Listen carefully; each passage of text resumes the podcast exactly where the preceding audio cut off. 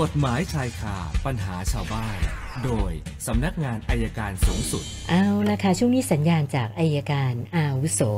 สำนักงานการสอบสวนสำนักงานอัยการสูงสุด อาจารย์ปอระเมศวร์อินทรชุมนุมมาแล้ว วันนี้อาจารย์บอกคุยกันเรื่อง การแจ้งข้อกล่าวหานะคะ สวัสดีค่ะอาจารย์ สวัสดีครับคุณสนันท์ครับ เชิญค่ะเอ่อก็สืบเนื่องมาจากกรณีน้องต่อนะครับ การแจ้งข้อกล่าวหามันก็เป็นปัญหาขึ้นมาทันทีเพราะว่าการแจ้งข้อกล่าวหาเนี่ยมันต้องมีพยานหลักฐานตามสมควรว่าว่าน่าเชื่อว่าเขากระทำความผิดทีนี้มันที่มันเกิดขึ้นในขณะนี้เนี่ย รู้สึกพนักงานสอบสวนจะแจ้ง โดยให้เหตุผลแต่เพียงว่าตามคำรับของเออคุณนิ่มแม่ของมารดาค่ะซึ่งความจริงความจริงเนี่ย มันมันการแจ้งข้อหาไอ้แจ้งข้อหาเรื่องแจ้งความเท็จไม่พอได้ครับ เพราะว่าครั้งแรกเขาบอกว่าน้องหาย แต่ครั้งหลังไม่บอกเขาทำน้องตกตกงานแล้วเสียชีวิตนะครับเขาว่าอย่างนั้นนะครับ ก็แสดงว่าอันใดอันหนึ่งต้องเป็นเท็จแน่นอนละนั้นแจ้งข้อความเท็จต่อเจ้าพนักงานเนี่ยโดนแน่นะครับจะเท็จสองอันหรือเท็จอันเดียวนี่ไม่รู้นะครับ แต่ว่าที่สำคัญการแจ้งข้อหาประมาทเป็นผู้ถึงแก่ความตาย แล้วก็อำพรางศพเนี่ยคำถามว่าศพอยู่ที่ไหน ตอนนี้มันประเด็นมันอยู่ตรงนี้ครับศพอยู่ที่ไหน แล้วใครจะเป็นคนยืนยันว่า น้องเขาเสียชีวิตแล้วซึ่งถ้ามีการเสียชีวิตคนที่จะยืนยันได้ก็ต้องเกิดจากแพทย์ ผู้ชันสูตรพลิกศพทีนี้พอพนักงานสวนไปตั้งเร็วตามคำรับเนี่ย มันก็จะทำให้เกิดการบิดเบี้ยวได้นะครับ เพราะว่าถ้าไปปิดคดีโดยที่ไม่มีไม่มีศพเนี่ยก็คงเป็นไม่ได้ ถ้าเราจำกันได้ก็คือคดีคุณสมชายนินและไปจิตทนายความชื่อดังนะครับ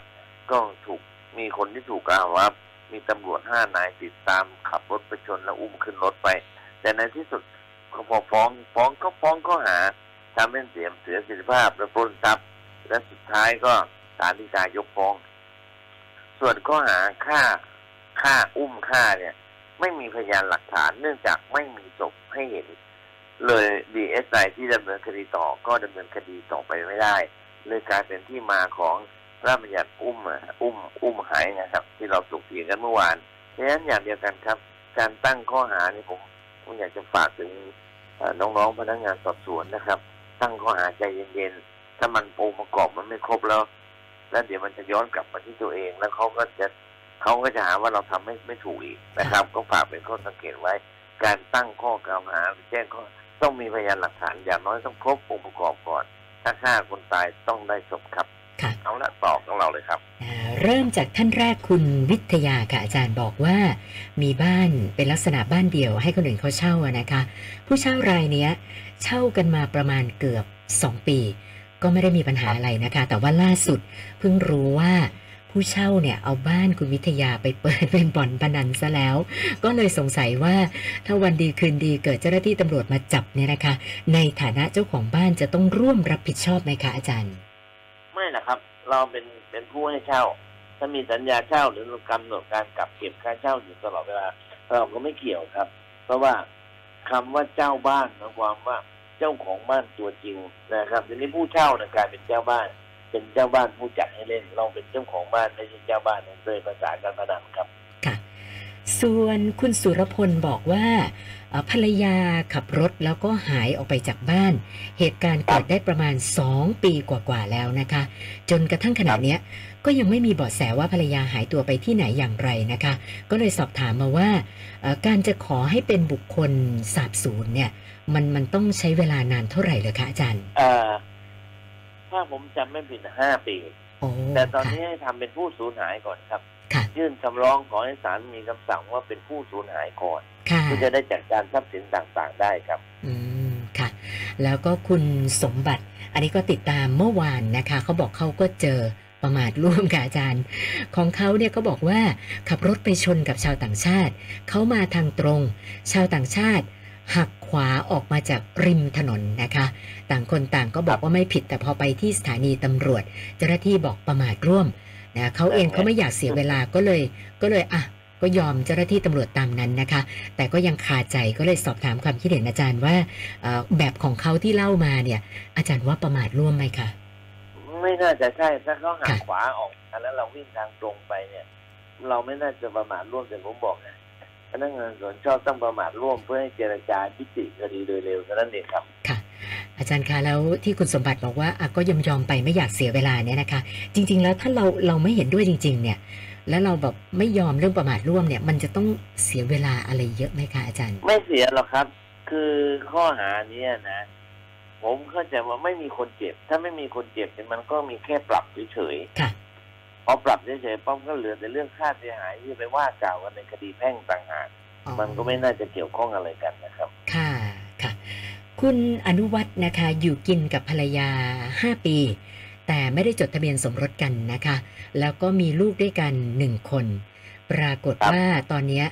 ทราบว่าภรรยาเนี่ยนอกใจไปมีคนอื่นนะคะ แล้วก็เอ่อเขาบอกว่า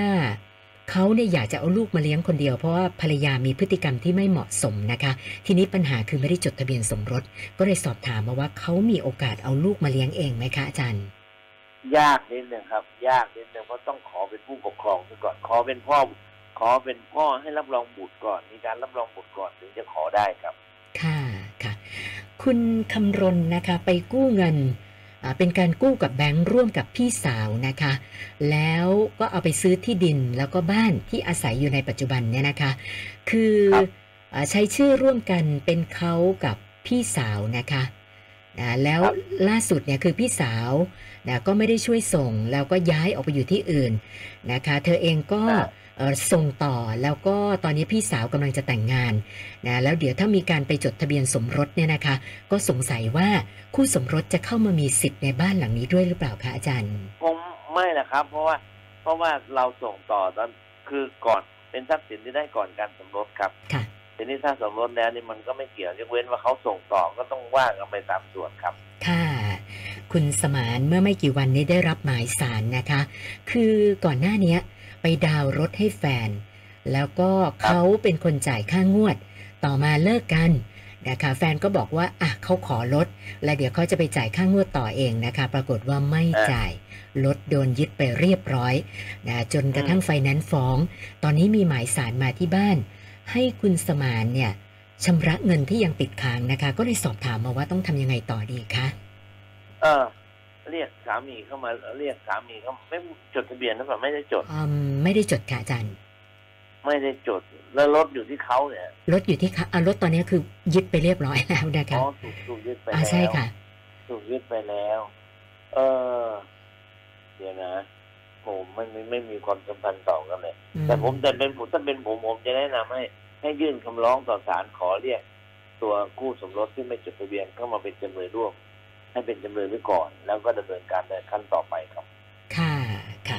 แล้วก็ท่านสุดท้ายนะคะ คุณระวีวันคือมีน้องชายที่อายุห่างกันมากเลยนะคะ น้องเพิ่งขึ้นชั้นมัธยม แต่คุณระวีวันเนี่ยคือ เอ่อเรียนจบมาตั้งนานแล้วนะคะ พ่อแม่ก็เสียหมดนะน้องคนนี้ฝากให้คุณป้าดูแล เนื่องจากว่าเธอทำงานอยู่ที่กรุงเทพ ปรากฏว่าน้องชายไปโดนจับ คดีแข่งรถจักรยานยนต์ในที่สาธารณะ ซึ่งครับรอบเนี้ยเป็นการโดนจับรอบที่สองนะก็เลยสอบถามมาว่า ถ้าเกิดโดนครั้งที่สามเนี่ยนะคะ ผู้ปกครองจะต้องเข้าไปร่วมรับผิดไหมคะอาจารย์ อืมคือคือผู้ปกครองอะ คือคนที่อยู่ด้วยกันเป็นหลักนะครับค่ะถ้าเราอยู่คนละที่เนี่ยเราก็คงไม่ได้ไม่ต้องรับผิดชอบค่ะแต่คนที่อยู่ด้วยกันนะต้องรับผิดชอบครับอ๋อค่ะเอออาจารย์คะจริงๆแล้วโดนจับตั้งแต่ครั้งแรกนี่ผู้ปกครองก็ควรเข้าไปรับผิดชอบแล้มัวนน่าใช่ไหมจะคะเข้าไปรับอยู่แล้วอะนะอันนี้โดนมาแล้วสอศางลคคงรั้งไม่ได้เรียกไปหรือไม่ได้ปรากฏตัวแต่นี่ไม่รู้ลูกอายุอันเราน้องอายุเท่าไหร่นะครับอาอืยุมไม่ได้บอกด้วยค่ะอาจารย์บอกแต่ว่าห่างกันอ่ามมาก